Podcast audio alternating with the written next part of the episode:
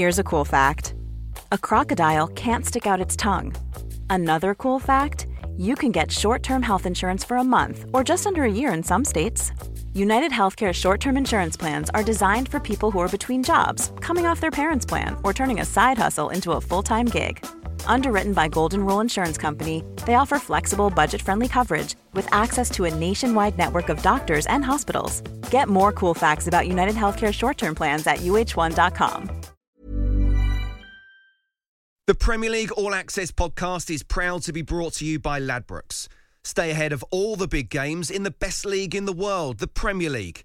With the latest odds, form guides, expert opinions, and more, the fans are the players at Ladbrokes. Are you in? Let's go.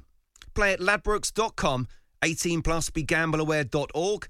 T's and C's apply. This is a game day podcast from Talk Sport. Hello and welcome to the Game Day podcast from Talksport with me, Sam Matterface, the assistant editor of The Mirror, Darren Lewis, and Talksport's European football man, Kevin Hatchard, as Everton drop into dangerous territory. Henderson on the edge of the area, lifts it back into the Everton box, scissor kick from Luis Diaz, and headed in by Divock Origi. He loves playing Everton. Despite the defeat, Frank's fighters showed a bit of heart, but Burnley beating Wolves has not helped their cause. The nervy relegation run in just got a whole lot more alarming. Ring that bell. Chelsea will surely now finish in third, but they needed a little bit of help from a superhero after Jorginho's jig. United, in name only, Arsenal, a real team, and Newcastle absolutely smashing it. A rubbish VAR calls, brilliant subs, um, a title race to behold, and Jesus turns Watford into whiners. It's all on the best Premier League review of the weekend. It's the Game Day podcast from Talk Sport.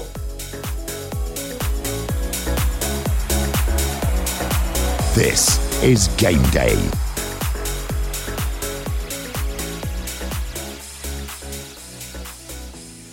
Hey, hey, Kevin Hatchard and Darren Lewis, how are you? I'm good, thank you. I'm doing Diego Simeone today. No tie, no jacket, but okay. the black shirt is getting busted out for this evening. Very impressed. Uh, Kevin, what was the highlight of the week for you? Uh, Divock Origi for me, uh, remarkable how he keeps scoring these big goals in big games for Liverpool, even though he barely plays any football over the course of the season. So I was very pleased for him. Uh, yes, I, I, did forget that I'm in the middle of a, a, Liverpool sandwich tonight with you two. I have to be a little bit careful about that. So any of the severe criticism that's coming Frank Lampard's way, remember that, listener. That, that's the motivation behind these two. Uh, Darren, what have you been up to? What have you been doing? I've been at Stamford Bridge, but I did try a rare experiment oh, um, because I tried to listen to your show with Perry Groves, the Sunday exclusive. The Sunday uh, session, yeah. Uh, Sunday session, uh, and um, I did love your Burnley line. So I wonder if you just give it to us again when they scored that really crucial goal to take the lead against Wolves. It was nothing big or clever. I just said, uh, what, did I say? What, what, was I saying? I said, uh, oh, um, there are goals, there are big goals, and then there's this goal. I was very excited about it. I think Burnley should be very excited about it because actually that sort of set the tone uh, for the rest of the day, really, didn't it? And put uh, Everton uh, under real pressure. My highlight of the week was standing in the tunnel after the game between Manchester United and Arsenal at the Emirates Stadium. And Scott McTominay was sort of lurking around, having done and just about to do an interview. And he did an interview with a, an international broadcaster. And the, the, you know what it's like when you're in radio, right? They put you in that, that little cheap seats around the back of the tunnel. So there's loads of these little cabins where they do the interviews, but we were we were just behind a cloth. So we could hear the interviews that were going on next to us. And the interview that was going on next to us was Scott McTominay losing the plot, letting it all out, telling home truths, giving his ultimate verdict on how bad Manchester United are and have been over the course of the last few months and weeks. Um, but you know what it's like when you get really frustrated and, you, and and you're going to swear. You can't help yourself. You're going to swear because that's the only way you can articulate the point you're going to make. Darren, you, you know this well. Um, you say, you say, you say, excuse my French, and then you say, but, and bleep, bleep, bleep, right? But poor old Scott he seemed to get himself tangled. He just started effing and jeffing, and then went, yeah, uh, if you if you don't mind me swearing. At which point the interviewer went, how, did it, how did it do? No, Scott, you're supposed to do it the other way around. You're supposed to say, is it okay if I swear and then do it? And if they don't want you to, you can say, they can say no. Uh, but I suppose Manchester United often get things back to front. Right, we'll talk about them a little bit later. But first, the Toffees are in a sticky patch. Tonight we have heavyweight boxing live from Wembley. You won't get closer to the action anywhere else. But first we take you pitch side, where a defeat for Arsenal or Manchester United will be one hell of a sucker punch. Saka tries to flick it against Varane. He does that. They want handball. They're not getting it. It comes to Xhaka who shoots. What a goal from Xhaka! 25 yards out. He hammers it into the corner beyond David De Gea with a firecracker of an effort.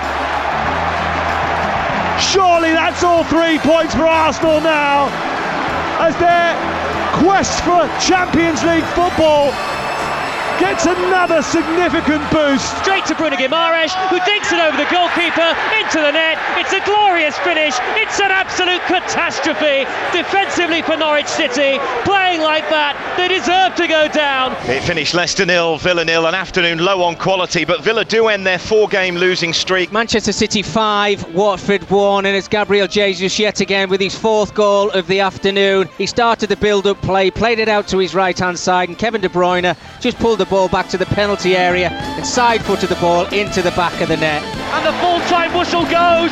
It's a goalless draw in the London Derby. And Spurs have dropped two precious points in the race for a top four place. Their North London rivals Arsenal now sit two points above them in the table with five games to play. Let's start with the Merseyside derby and defeat for Everton 2 0 to Liverpool. It means for the first time since August to November 1948, yes, 1948, Everton have lost eight consecutive away matches in all competitions. And the, and the story was here because of what else happened on Sunday, notably Burnley winning their home match against Wolverhampton Wanderers. Is Everton, because of this, in serious danger of relegation after 68 straight seasons in the top flight, Darren.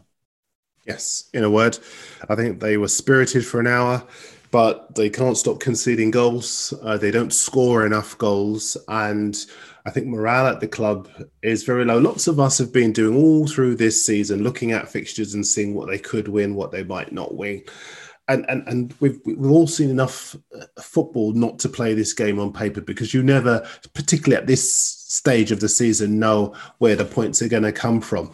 But the facts are that when you look at the Everton team, there are not enough. There is not enough organisation in that back line. They could squeak games one 0 if they were organised. They could squeak games 1 0 if there was a little bit of know how about that side. But at the moment, they're too loose, they're too shambolic, and I think they'll go down. Uh, I, you know, I, I thought it was fractious, it was naughty, it was dirty, it was spicy, it was at times malevolent, but at least it was competitive. And I must admit, before the game, I didn't think it was going to be competitive. Jamie Carragher afterwards ripping into Everton, scathing. He said the Everton players have been cheating their manager and their fans all season. To put in a performance as good as that against one of the best teams in the world at the moment, at one of the hardest places to play football, they made it so difficult for Liverpool. They had a real fight today. They need to look at themselves because this was nowhere near what they do on a week to week basis. Was there enough in that performance, Kevin, do you think, to give Everton fans hope that they can compete to the end of the season? Or will they do what they usually do, revert back to type next week? I think that's the key, Sam. I think if they can maintain that kind of performance, that kind of solidity, then maybe they're in with the shot. I, I thought they were very well organised for the first hour. Liverpool had to make changes, and it shows again the depth of quality that Liverpool have at their disposal. I thought they were a threat on the counter. Thought when he wasn't going to ground too easily, Anthony Gordon played very well. I thought he caused a real problem for Trent Alexander Arnold. And uh, I was a little surprised that he didn't continue to make that impact and he got switched at one, uh, at one stage that didn't really help. But I thought they played really well for that hour. But Liverpool's pressure is always going to break you in the end. And maybe when chances came along, they could have taken them a bit more clinically. But in general, as long as they can play with that heart and that desire, they can certainly take something from it. Now, you know me. I, I, want Frank Lampard to succeed. I'm desperate for Frank Lampard to succeed. I was going through the stats prior to the game, and ahead of his first game in charge in the Premier League against Newcastle on February the 8th, Everton was 16th in the Premier League. They're four points above the relegation places, with games in hand in all of the sides around them, barring bottom place Burnley at the time. They're currently 18th. They're two points behind Burnley with one game in hand. Their goals per game are lower. Their shots are lower. Their XG is lower. Their touches in the opposition box are lower. They run more. They tackle better. They have more of the ball, but they're still losing. Now, what can be done? How much responsibility can he bear? Because he hasn't get, got any luck either, has he? Mina doesn't play again today. Godfrey's injured in the warm up. They have to make a late change. All those plans that they've been working on over the course of the last 48, 56 hours go out of the window because someone gets uh, injured just prior to kickoff. How much is it down to him, and how much is it a wider malaise in the football club that has caused this problem? I don't think it's down to Frank Lampard. I think that Everton right now are reaping the whirlwind. Uh, they are a club that thought that they could play to the gallery with uh, celebrity signings, but there was no real cohesion or strategy about their recruitment policy. I think they've got a lot of players who individually are half decent, but as a team are not committed to what the club want to do. If you compare their resources with some clubs far higher up the table, they don't have as many but there is a lack of heart within the side. And I, I, I take on board what you were saying, Kevin, about uh, there was an organization about Everton for an hour today, but that's a, that's the problem. There is organization about the side for say one half, or for eighty minutes, or for fifty-eight minutes, as there was when they played West Ham. Then they concede. There is always a lapse in concentration in every game that West Ham play, and they were lucky to get the points against Man United because they've down tools on their manager, but all the other games that they've played, they've been found wanting at the back. And I think it's about personal responsibility for individual players at that football club. I don't necessarily believe that you can lay that blame at Frank Lampard's door because he can set them up, he can get them focused, he can give them a plan. But if they don't follow that plan, how can you blame him for that? But there was so much in that performance that Frank Lampard could take from it. And bearing in mind they were dealing with the pressure of the Burnley result just prior to it. I mean, it's going to work one or two ways, isn't it? It's either going to be so dispirited, oh, we conceded a goal in the end after literally defending for our lives for an hour. And that's going to have a dispiriting effect and it's going to make them cascade into, into trouble or it's going to galvanize them. They think, well, we, we, we, can compete with Liverpool here. So if we can compete with Liverpool, we can, we can compete with anyone. But you compete with Liverpool if you if you take a point or you win. You don't compete with Liverpool if you play half decent for an hour and then concede two goals. Where are they going to take these positives? They've got what six games left all of those games are going to be tough for them if they can't get organized and if they continue to give opposition team chances. That's why I'm so pessimistic about them. Mike Jackson's had a short spell in time in charge of, of Burnley. They've bought immediately into what he's trying to do because there are good players there. There are committed players there. I look at the Everton side, there are some committed players, but there are lots of players there, let's not kid ourselves, who went there for the money. And when it now comes to down to showing the heart to save the club, half that team can do it, but the other half, I'm not so sure. I do I think, think this is big for Frank Lampard, though, because I think he did an adequate job at Chelsea, but not a sensational job. I think you know people made out that the transfer ban was some incredible handicap. He had amazing players at his disposal, and yes, he brought through some of the youngsters. Great. But they qualified for the Champions League, not particularly impressively. And I think you just got the feeling that defensively, he couldn't set the team up. And they're having similar problems now with him at Everton. And I do think if he's going to convince people in football that he is a credible coach at the top level in the long term, he has to find a solution to this. Because if he is the coach that takes Everton down, that's a stain on his reputation that will stay for a long time. So this is as big for him, if not bigger, than that squad of players.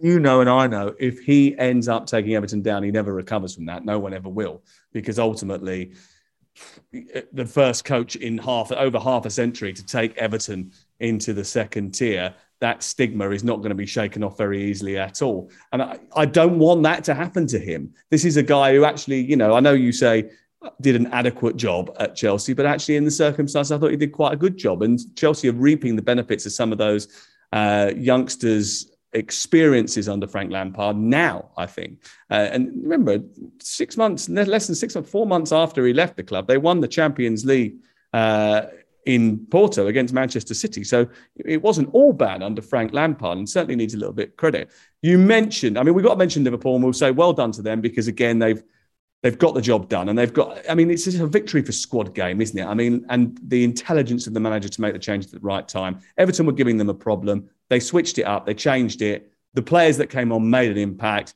and obviously they got themselves into a situation where all three points were secured. They're going toe to toe with uh, manchester city. Obviously that is a big story. We will talk about manchester city a little bit later on. Uh, let's move to that burnley game then right? Because we all thought, I think we all thought, I, thought I think there's many people who sat there and thought, Sean Dyche, sack him. That's a good idea. Everybody, bearing in mind that Burnley seemingly had zero plan in place to replace him, not even in appointing a, a proper interim manager. They just promoted the under 23 coaches to just take it for a couple of days. Maybe they've stumbled upon something under Michael Jackson because they have looked more front footed They've looked more aggressive, more assertive, and looked like the handbrake has been released. Was that all that needed to be done after all? I mean, listen, the game against Wolves, you could tell after 10 minutes they were going to win. They weren't brilliant. They're not a brilliant team, but they wanted it more. Darren. Yeah, they did appear to want it more. That's now seven points they've taken from three games under Mike Jackson, and they seem to be playing with a bit more freedom. It has to be said. I mean, listen, I still am not going to take these seven points as uh, a way of maybe playing down the job that Dyche did because he kept them safe. And when you don't have a lot of resources, you do whatever you can. And he did. And he kept them competitive. He kept them in the Premier League. Football is a very ruthless industry. All of us know this, and everyone listening to this knows that. You can be the, the, the big cheese one minute, somebody comes in, replaces you, builds on your work, and suddenly everyone forgets what you did and they start to go with the new guy in town but I think that the job that Dyche did has laid the foundations for what Mike Jackson's doing right now. And I have to say, well, listen, it's not rocket science at all. The momentum now appears to be with Burnley. Uh, look, they tweaked it at half time. Mike Jackson tweeted it, uh, tweaked it at half time. Uh, they got a good goal, Dwight McNeil to Weghorst, who centered for Mate Vydra. And that was a big call, putting Vydra in for the first time in, in a while. And um, they changed the system as well, went to a 4 3 3. There were a few nervy moments towards the end. Ashley Barnes saw a goal ruled out after kicking the ball out of Jose Sa's hands. And then stoppage time, Hwang uh, got uh, Uh, a, a, volley on goal and they were trying to run the clock down, and Pope had to deny him with a decent save. But ultimately, when you are in a situation where you need points at that end of the table, winning back to back home games is a massive, massive boost. And it can actually, you know, turn you into almost an invincible group. And I go back to Leicester 2014 15, the year before they won the title. They were down, out, finished. They put together this terrific run at the end of the campaign. And that galvanized them going into the season. Now, before anybody is thinking that I'm suggesting Burnley will win the league next year, of course I'm not. But the momentum is a key thing in football, isn't it? And, and Burnley seem to have it at the moment.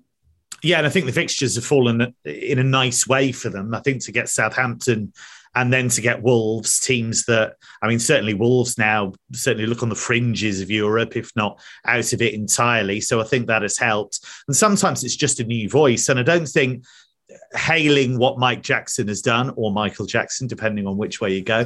Uh, hailing what he's done doesn't take anything away from Sean Dyche. That was a decade of excellence from him. Uh, the way that he's established that football club at Premier League level, there wasn't enough investment in the squad.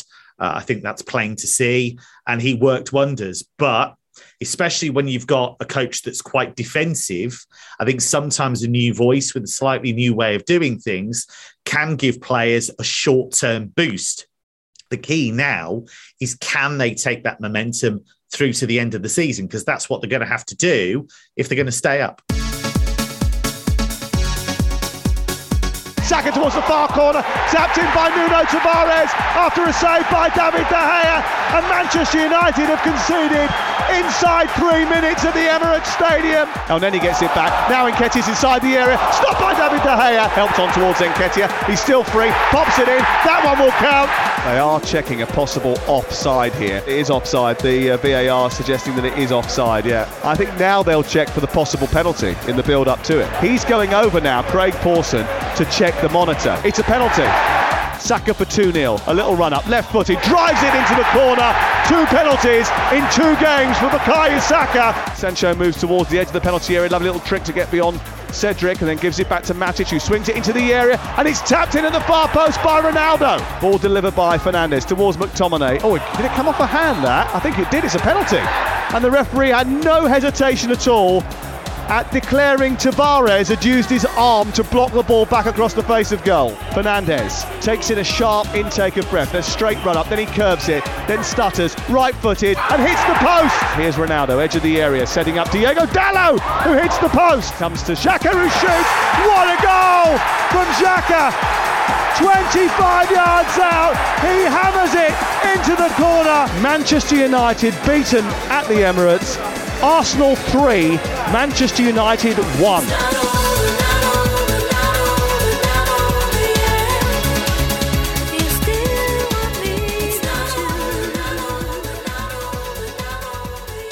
Just when Manchester United thought it couldn't get any worse for Ralf Rangnick, they started this game with a series of errors that led to them being 2 0 down within half an hour. In truth, there was a lot in this game uh, in which they were in charge for for most of actually. You know, they were on top. They were probably the most dominant force between the second Arsenal goal going in and Arsenal getting a third. But the game hinged on a moment, one moment. Bruno Fernandes electing to take a penalty ahead of Cristiano Ronaldo. What are you doing? He missed it. In fact, he had a terrible day all round. He could have been sent off. He had a role in Xhaka's goal as well. It, it was not a great idea to take the penalty off Ronaldo, although there are conflicting reports as to why that happened. When I spoke to Ralf Rangnick, he wasn't sure as to why the ball had been handed to uh, Bruno Fernandes. But if you're going to take it, you have to score, Darren. You know my views on on that kind of thing. If you if you big yourself up enough to take the ball off somebody who's preparing to take the spot kick, no excuses. Don't want to hear it. You have to score. And I, I think his penalty, Jorginho's penalty for Chelsea on Sunday afternoon.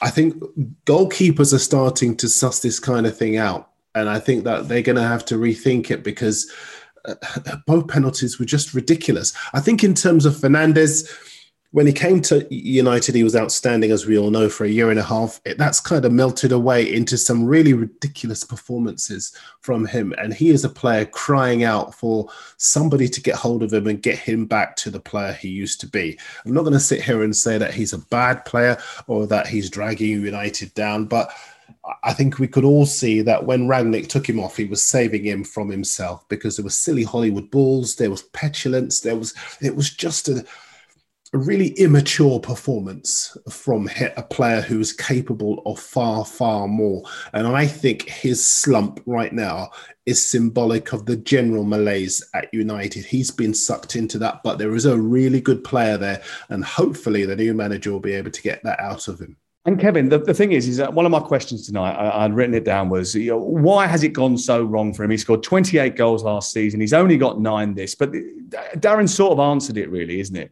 It, the fact is, it, is there's so many players you can ask that question of. Why has it gone wrong for him? Why hasn't it worked for Sancho? What's happened to Varane? Why hasn't he developed into the player that we expect him to be? The man who won so many trophies at, at uh, Real Madrid. Why has that character not turned up at Manchester United? What's happened to Luke Shaw? Why is he so good for England? Maguire, why is he so good for England? Not for, for Manchester United. There's so many of those players that you can ask that question about. The answer is obvious. The whole club is in a funk that somebody needs to drag them out of. It's not an easy task, is it? I mean, if you, no. if, if, you were Erik Ten Hag's agent, I mean, apart from the fact that he, he he's getting paid very, very well to do it, there's not much upside, is there?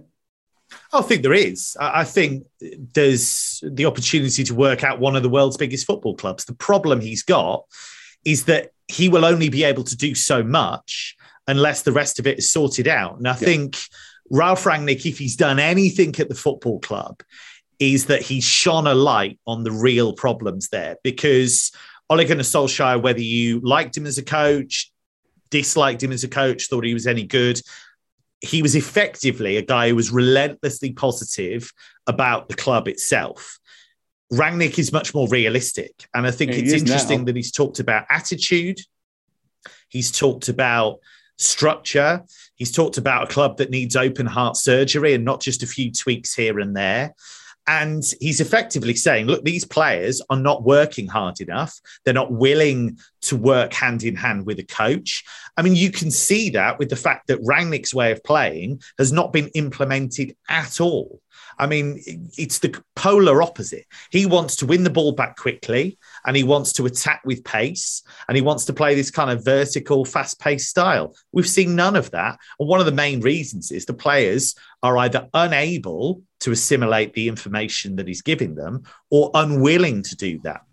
David and, Walsh wrote this brilliant column in the Sunday Times at the weekend in which he said, you know, Rangnick says this anecdote about Manchester United needing open heart surgery. Actually, the, the biggest surprise of all would be if the surgeon opened them up and found a heart because they don't they don't they don't appear to have any. Um, I mean, there's a, bit, a lot of work to be done in the recruitment department.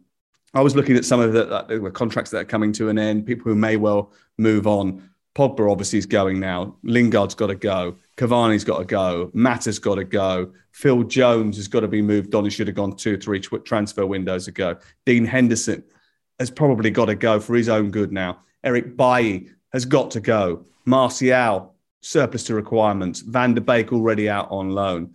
Brandon Williams already out on loan. Then there's Rashford. How do you solve that problem? Ronaldo, do you keep him for another year? The recruitment department has got to do so, so much but it's got to be better than it has been recently. When you think that they've spent 180 million pounds on centre backs and they're still this bad, Darren.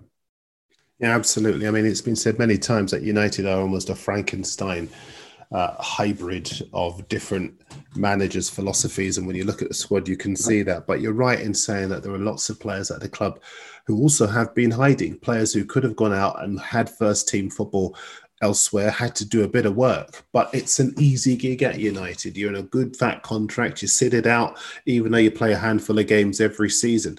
And I think Ten Hag has to do what Conte did when he went to Spurs draw up a list of players that he wants to keep, the rest, get rid of them.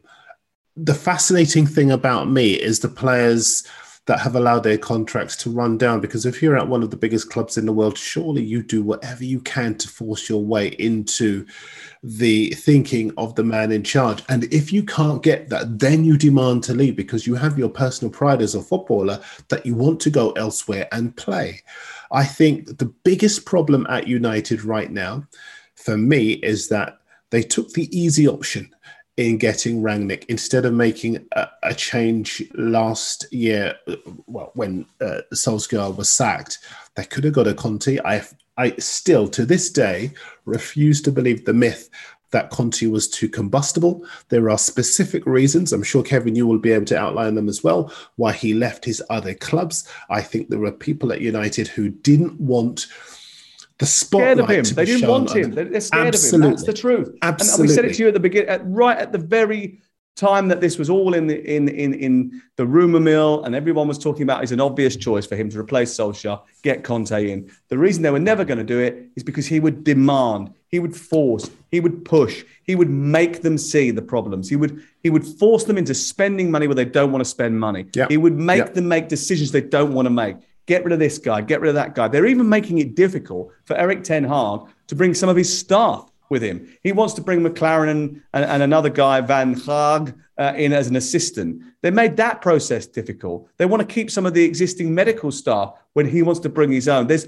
there's there's so much that needs to be worked out. And, and Sam, this is United the thing. People will tell you, no, that's not the case. We're making it very easy for him. We're bringing him, and there'll be people that ring me up and tell me, oh no, that information is not right or whatever. But there's clearly no defined almost like nod to this guy and and and, and do what you want because if they if they were going to put their faith in someone who's absolutely elite, it wouldn't be Erik Ten Hag because he's never proved that. It would be Antonio Conte, but they can't do that because then they'd have to relinquish so much control. And then think about the Rangnick situation. The Rangnick situation sums up the muddle thinking at the football club. You've got a guy there that is a project guy and has been largely a football administrator. Yeah. So he's a guy Not that a took Hoffenheim up the leagues, took them into the Bundesliga. I know that's a smaller scale, but he still showed that he could do it.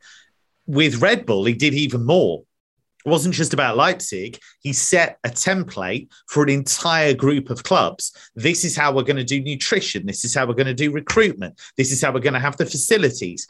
They have the opportunity to truly tap into all of that knowledge and all of that experience. Instead, they did this weird bodge job of getting him in as coach. He admits himself he was barely involved in Ten Hag's recruitment, and they wanted him to concentrate on coaching the club. Why? Why did they keep him out of that? Why did they bring him in anyway? They had this weird consultancy deal that we still don't know what that's really about, and he doesn't. That's going to go to the wayside. Either. That is that's that, that's not going to happen. I'm afraid it's um, utterly ridiculous, and they're in danger, Sam, of becoming the English Paris Saint Germain because you have players there who have too much power, and there's what is coming is a really important moment for that football club when Ten Hag says to the people who run the club, I want to get rid of XYZ. And the players need to have the knowledge that if I say they go, they go. If he loses that battle in the way that Unai Emery lost it at PSG, then we really know who has the power at that football club.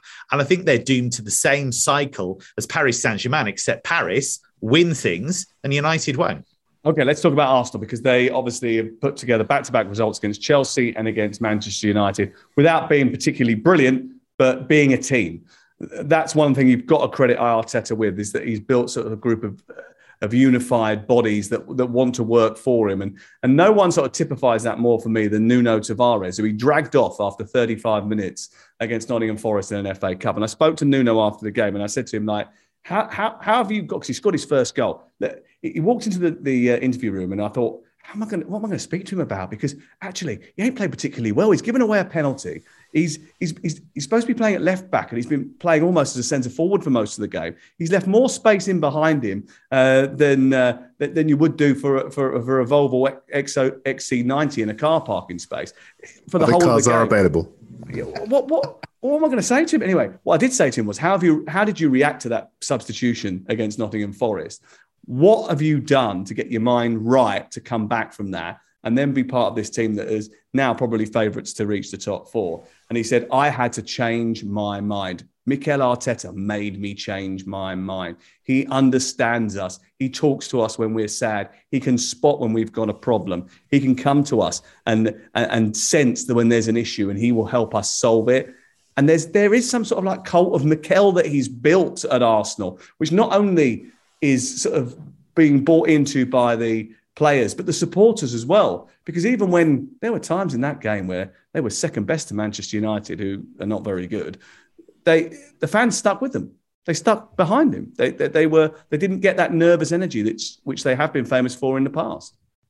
I think at Arsenal there is this mantra: trust the process, and for long periods of time uh, well, it's been very binary. When they win, lots of people do trust the process. When they lose, they don't, quite simply. but it's very clear that you trust Arteta, the process, Darren. Do you? Well, actually, I, funnily enough, I do because when you look well, at you what didn't. he's you done, didn't, though, did you? You were like well, me. No, you were a bit skeptical, because, and now you're starting to believe, aren't you? We, I, I mean, he's brainwashing us. We're, go, we're, we're going to end up walking around going, "In Arteta, we trust." We're going to have T-shirts. we trust the process on by the end of the season.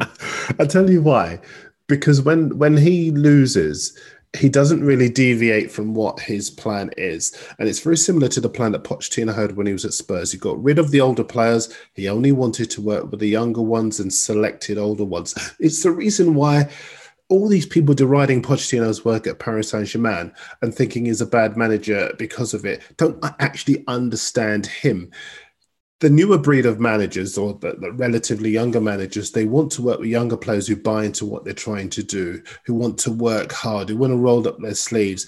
And I think to a large extent, Arteta's made his own luck with these players because he believes in them. They will get better. They will make mistakes. A little bit like the, the Ajax when when they develop players and they stick with them when they go through their troughs. But here in England, we're very impatient and we, we kind of lose heart with managers when players go through the kind of cycle. He's not here. He's not. He's not here. He's, he's, stop, stop having to go up crook. He's not here. He can't hear you.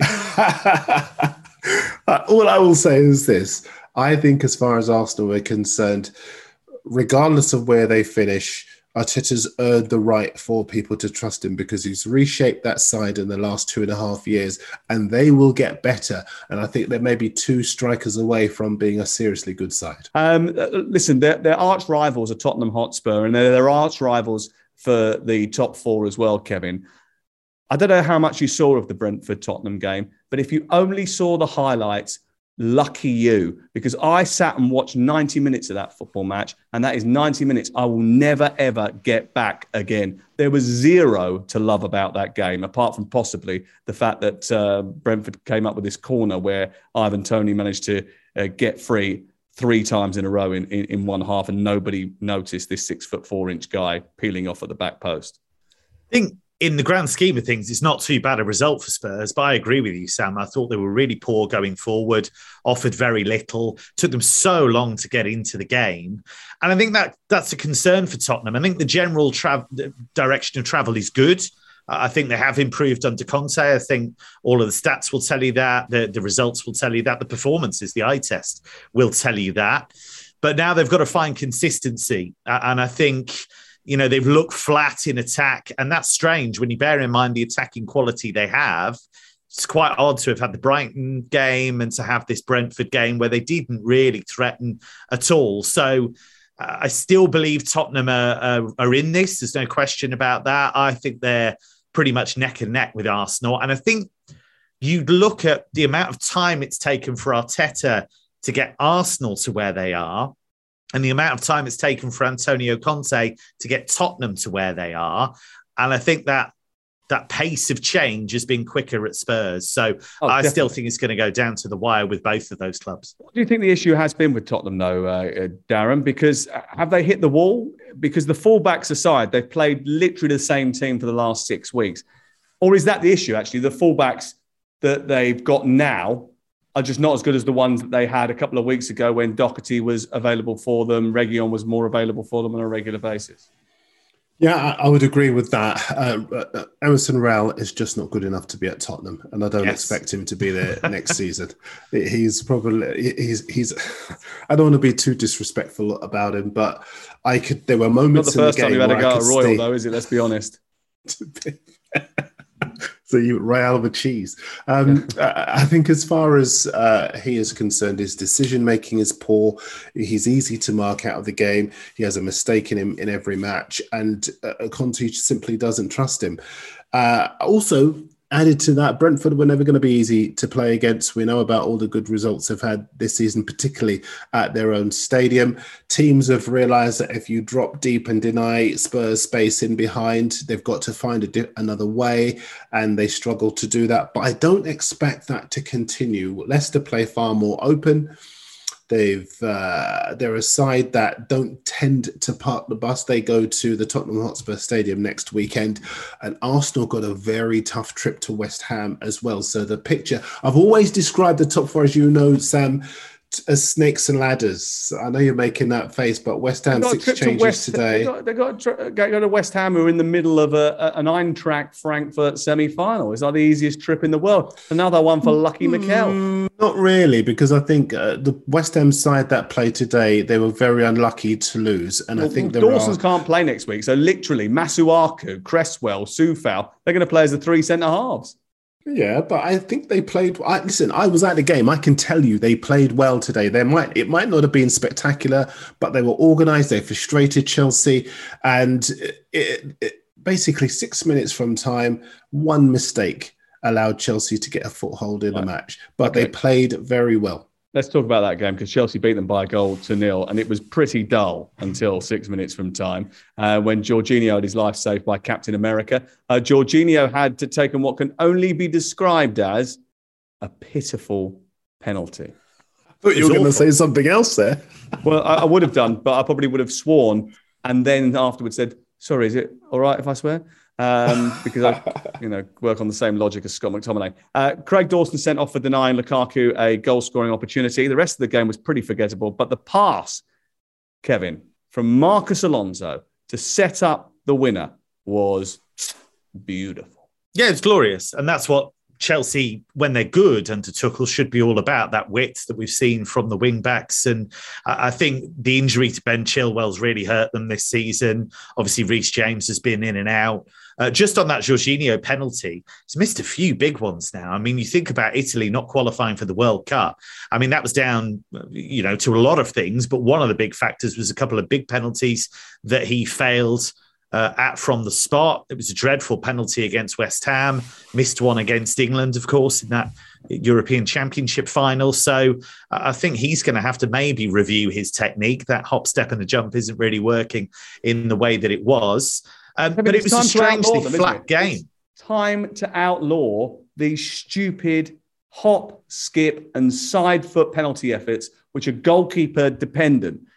They know about them now. It isn't a secret. They watch videos of you. They research you. They've seen your last 20 penalties. They know you missed two crucial penalties against Switzerland and it cost you a place at the World Cup. They know you missed one in the European Championship final. They are going to psych you out. Fabianski is going to walk up to you just beforehand and go, I've seen you do this thousands of times. I know what your plan is.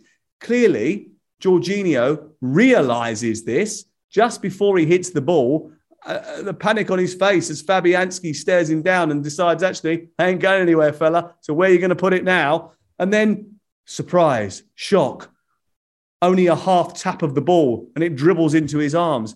I mean, for God's sakes, the technique is done. Get rid of it. It can only ever be a surprise technique anyway. And the idea of developing it as your technique was always a bad idea because you can never do it for a, a long period of time because it's very easy to read once you know what the plan is. And once people know, just stand there and wait for them to kick it, there, there's, there's nowhere to go.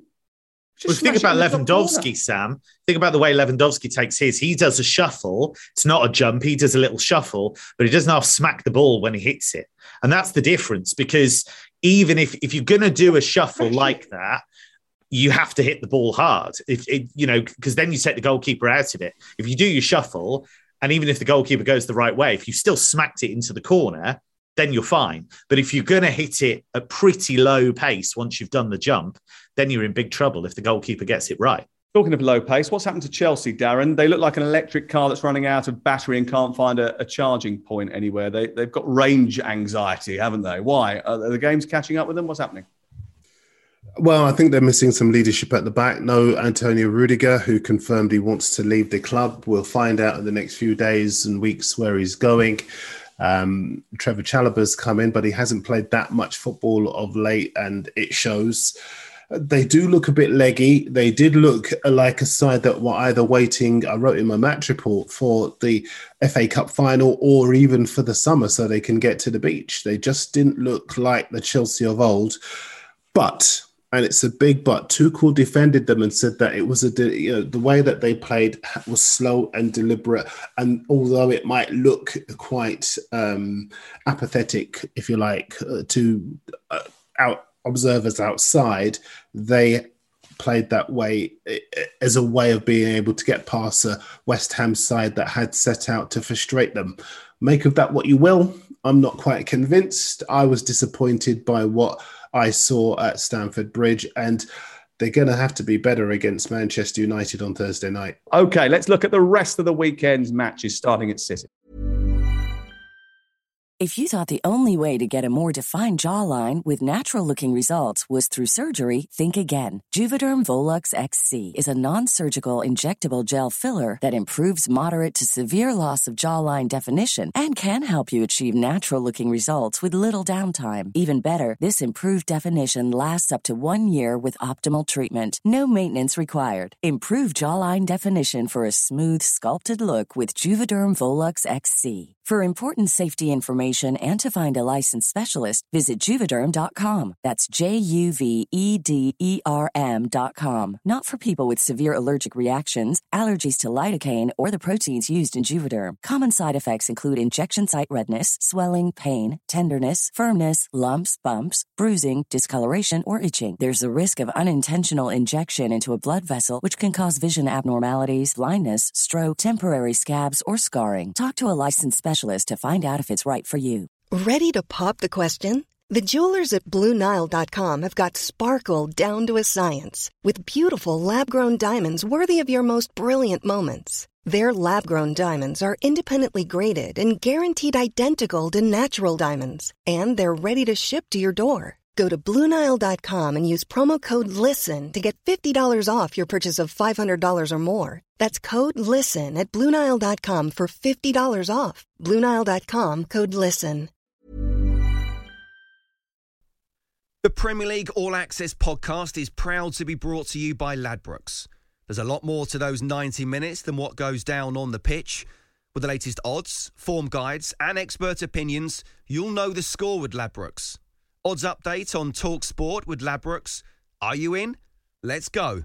Play at ladbrokes.com, 18 plus, begambleaware.org. T's and C's apply. City five, Watford one. So City have now won the last 15 meetings in a row over Watford. That's never happened before in English football. It's a football first in this country. And they've done it, scoring 58 goals, conceding nine. It dates back to just before the Thaksin Shinawatra deal. But it's like they've decided, Watford, when they play City, there's absolutely no point. The last few scores have been 5 1, 3 1, 8 0, 4 0, and 6 0. I mean, they've lost 25 games in all competitions this season, Watford. That is a remarkable achievement to lose that many games, Darren. Yeah, it is. But then on the flip side, the model at Watford that everyone defended when they sacked Xisco and they sacked Gracia and they sacked so many of the managers, uh, and the Watford fans said, "Oh no, we we know what we're doing." Well, it's coming back to bite them right now. I feel sorry for the fans, absolutely, but the owners are, of Watford are getting what they deserve because I mean, you could say stung the Premier League the Hornets. You couldn't. you're full of those jokes today, Sam. Uh, but you're absolutely right. Look, I think as far as Watford are concerned, and, and every team that is in the Premier League is concerned, you need stability, you need an identity, you need a, an ethos. Watford simply collect players, hand them to a manager, and say, make it work. And even if a manager manages to do that, they still get sacked. I think the way that they treated Xisco was disgraceful, threw him overboard at the first sign of trouble after he took them up. And now they're getting what they deserve. And I would imagine that he won't have too much sympathy. Uh, I certainly don't. Um, you talk about what a football club needs to be successful being built on stability. Well, Manchester City have certainly got that. And in Kevin De Bruyne, they have got one of the world's most remarkable players. His ball for the second goal is one of those where you just go, wow. I mean, I, I, I think anybody could have scored it because it was such a delicious delivery, Kevin. And that's what he's all about. And I go back to when he was at Wolfsburg, uh, before he was at Manchester City, and how good he was for them. And he was doing that game after game after game in the Bundesliga, and he's just carried on at an even higher level. It's incredible consistency. It's not just the technique, it's the vision as well. I thought Gabriel Jesus was excellent. And I think his journey at City has been really interesting because he's quite selfless, really. He does an incredible amount of work for the team. Pep Guardiola's used him in a wide role, sometimes through the middle, sometimes not. And Guardiola always speaks up for him in public, even when he's not getting the goals and maybe not having the best of performances. So he's clearly a valuable member of the squad. And I thought he was sensational, albeit against an atrocious Watford team. They are. They're, they are atrocious. Uh, Pep Guardiola's got a lot to uh, negotiate in terms of fixtures, and he won't tire of telling you that. Um, and, and the numbers that he hasn't got. Stop, stop, stop. Uh, but I thought it was interesting that he was saying they do 10 or 15 minutes of actual work on the training field now, and that they just recover and socialize to maintain their camaraderie in between games now, Darren. Yeah, because they have their training sessions against Watford. That's why, uh, because that's all that was at the weekend. It was so bloodless. Um, it was like a, a racehorse going past trees. Uh, and I think, as far as City are concerned, they've been here before. They've got the experience, they've got the know how, and the camaraderie is there too. I think with the top teams, all of us sympathise in some respects about the fixture congestion. We all know why that is Do the we? case this year. Do we, re- do we really I do.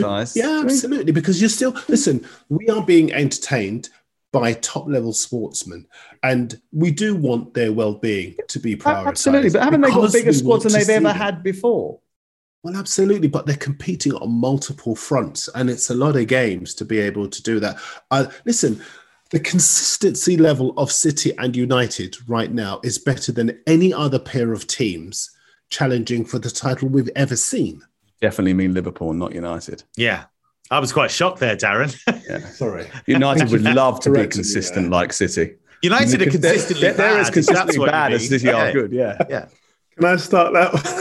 I think we should definitely leave that in. Yeah. That, has got Oh. that, that- that's that's got clickbait written all over it. Oh, yeah, well, I- well, quite. Listen, the consistency level of City and Liverpool is higher than we have ever seen in the Premier League. And they've needed squads to be able to do that, to manage that, to cope with the intensity of the games that they play in. And we are the beneficiaries because we are seeing, I mean, I've likened this title race to anything in any sport in terms of duels we've ever seen because it is that a high quality. But to do that takes a huge amount of emotional intensity, mental intensity, as well as physical intensity. So, yeah, I do have sympathy for City and for Liverpool as well. I don't. you- I don't. Oh, oh, good, good, good. 'Cause I, Uh, didn't- I thought I was just being harsh then. No, I- I contrary, but I you I, don't what. have I don't have sympathy for them. No, I think the quality of squad is is immense. It's just ridiculous. The the amount of players that City and Liverpool can bring in. And I think sometimes what we forget a little bit is that you can bring young players through, and Liverpool have done that. City have done that. You know, there are guys like Cole Palmer at City. Uh, we've seen Harvey Elliott do well, Curtis Jones at Liverpool. And I think sometimes we get obsessed with players that get brought into a squad. What about the players that you can develop yourself? And I think that has to be an element that we continue to focus on because you have to concentrate on that to a certain extent. And obviously, the, the level might drop a little bit. But I don't think we should get the violins out for these top clubs. Yes, they have a lot of games to play, but it's a nice problem to have. And I do think if you're really struggling, well, you need to develop young players as well then. Um, one team who won't have to worry too much about trying to entertain us next year, and Norwich, to be honest, they didn't really worry about that this year either. Um, they're going to be relegated soon enough. They played Newcastle at the weekend. Newcastle certainly are going to stay up. They're not anywhere winning a title yet and might not be for a few years. But do you know what? They're going to have a say as to who might win it with their next two opponents, Kevin, being City and next Saturday live on Talksport, Liverpool. Yeah, and they that's go right. into those matches having won their last four and conceding once in that run. yeah, you have to give Eddie Howe a huge amount of credit for the job that he's done. Obviously, it helped that he was able to spend uh, a fair bit of money in the winter window and bring in a player of the quality of Bruno Guimaraes. And I know he's only relatively recently sparkled, but I think that is amazing to be able to bring a player of that quality into the relegation battle. Kieran Trippier coming in, obviously, certainly at the start, uh, made a big difference. But I think a player that's already there really caught the eye at the weekend, and that was Joelinton, because there's a guy that has been revitalized by Eddie Howe arriving. I think Eddie Howe has realized what he is rather than what he isn't and trying to make him into something he's not. And he's somebody who can play. He's not an out and out striker. He is somebody that can operate a bit deeper, operate in tight spaces. He's somebody that's brilliant at pressing when he doesn't have the ball. And he can be a goal scorer, but he was never a regular goal scorer in Germany with Hoffenheim. He was this kind of unusual hybrid player. And I think because Howe has played to his strengths, he's starting to get the best out of him. You have to give him credit, Joelinton, for the way that he's gone away, really worked on his game.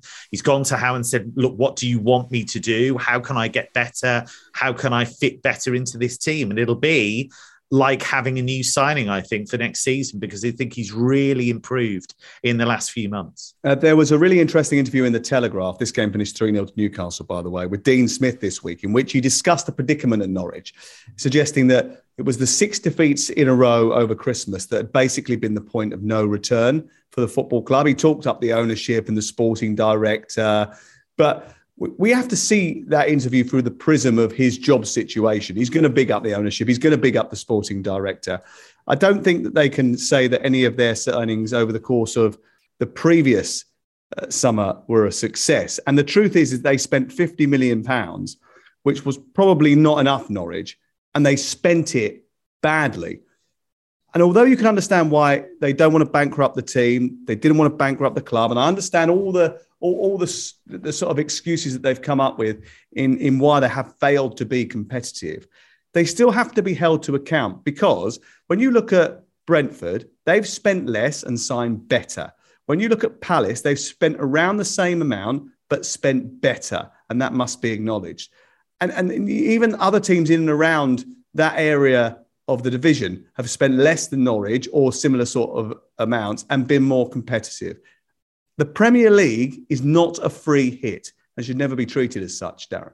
I think you've hit the nail on the head. Not much for me to add. I think, as far as Norwich are concerned, you can see why they're struggling to attract quality. They're a side whose whose ambitions have limitations, and um, what the future holds for them is aspiring to get back into the Premier League, take the money, and don't spend very much of it and go back down again. I can't see how that could be a model that tells players that you are trying to bring to the club that you are anything more than a yo yo club.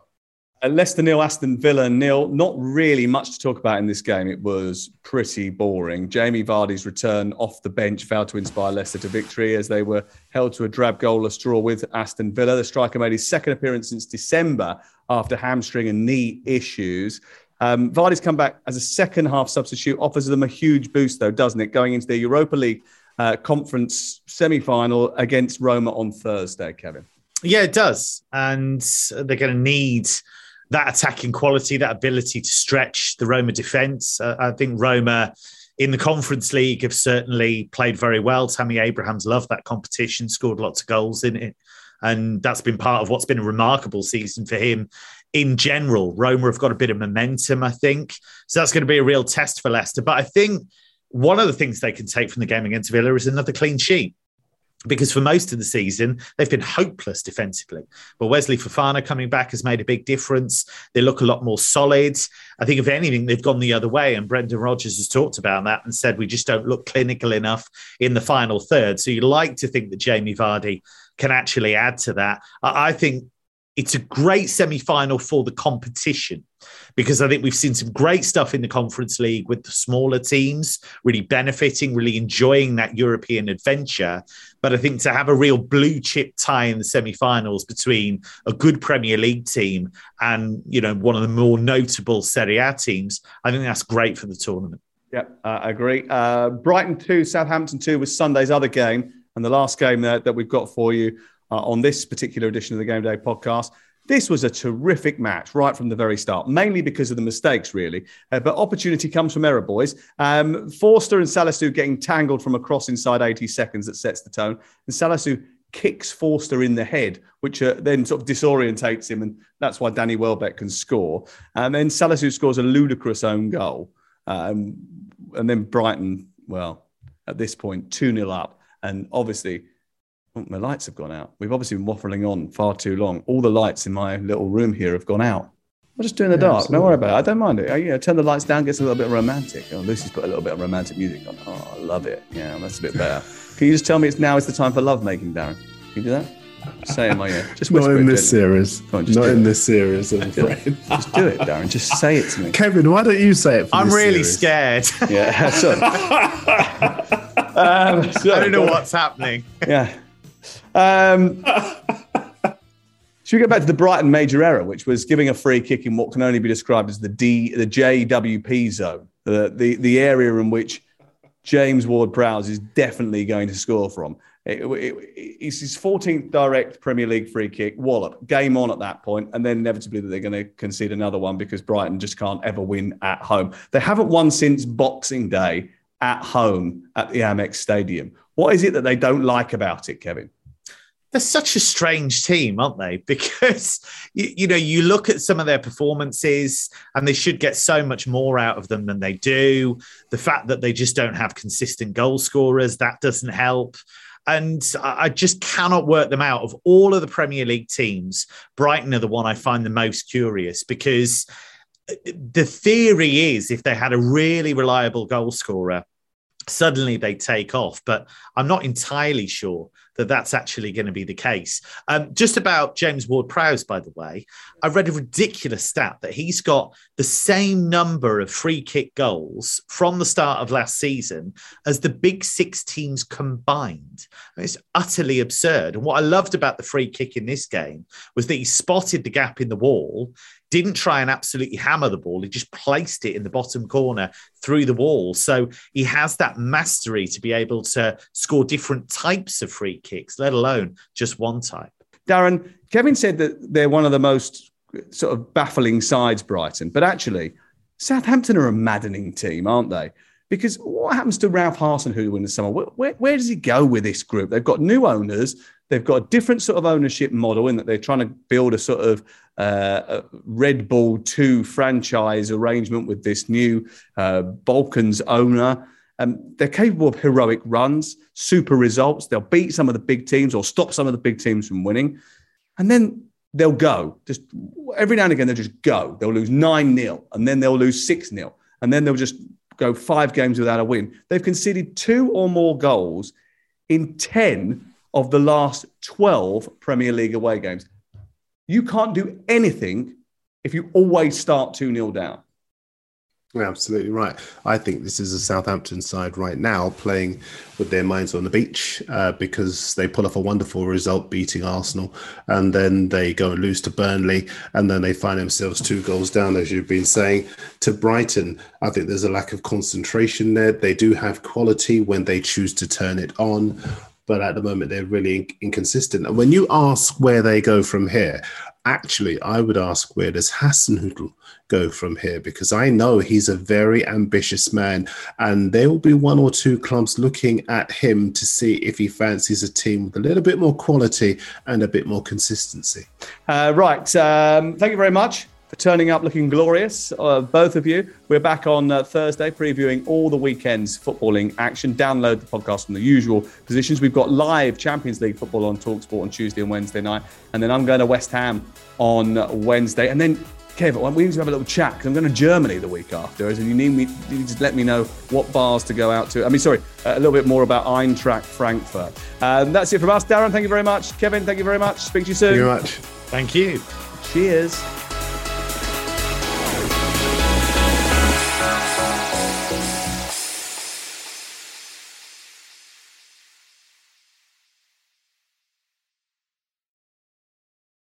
Premier League All Access podcast is proud to be brought to you by Ladbrokes. The latest odds, we set them. Form guides, we've got them. Expert opinions, we share them. The best fans in the world deserve the best. Be match day ready before the whistle blows with Ladbrokes. Odds update on Talk Sport with Ladbrokes. Are you in? Let's go. Play at ladbrokes.com. 18 plus. BeGambleAware.org. T's and C's apply. When you make decisions for your company, you look for the no-brainers. If you have a lot of mailing to do, stamps.com is the ultimate no-brainer. Use the stamps.com mobile app to mail everything you need to keep your business running with up to 89% off USPS and UPS. Make the same no-brainer decision as over 1 million other businesses with stamps.com. Use code program for a special offer. That's stamps.com, code program.